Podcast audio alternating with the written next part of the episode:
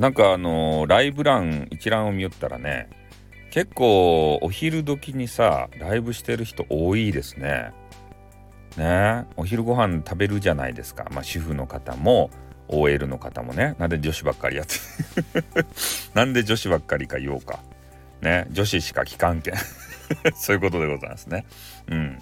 で、そういう方たちも、まあ、お昼休みで昼になってさご飯食べるわけですけれども、なんかね一人でこう食べちゃうの寂しいわけですよ。誰かとね、えー、一緒にお昼の時間を共有したいということで、ついついねライブをつないでしまうんですね。うんでもこれがね癖になっちゃってね、誰かのコメンティングがないとご飯が食べられないよって、そういうレベルまで達してしまうんですね。うんまあいいんじゃないですか。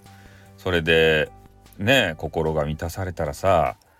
ね、やっぱり人っていうのはこう一人では生きられないなっていうところがそこでね分かりますよね。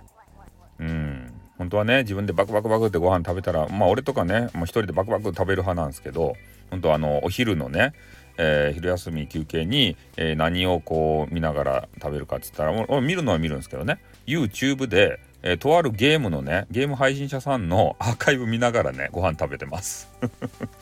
うんだからな何かしらねそういうことするんでしょうけどね。でもまあスタイフにがっつりハマっている方っていうのは、えー、配信ね収録配信とかライブかライブつなげながら、えー、コメンティング見ながらご飯を食べると、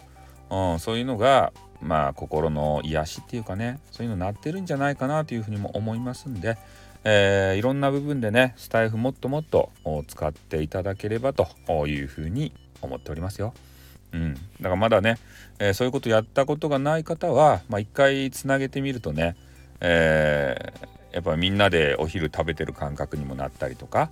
えー、お昼にねコメンティングいただいて、なんか午後からすっきりとえー、働くことができたりとか、そういうのもありますんでね、うん、なんいろんな使い方してくださいよということで、今日は短めに終わります。はい、終わります。あっでーんよ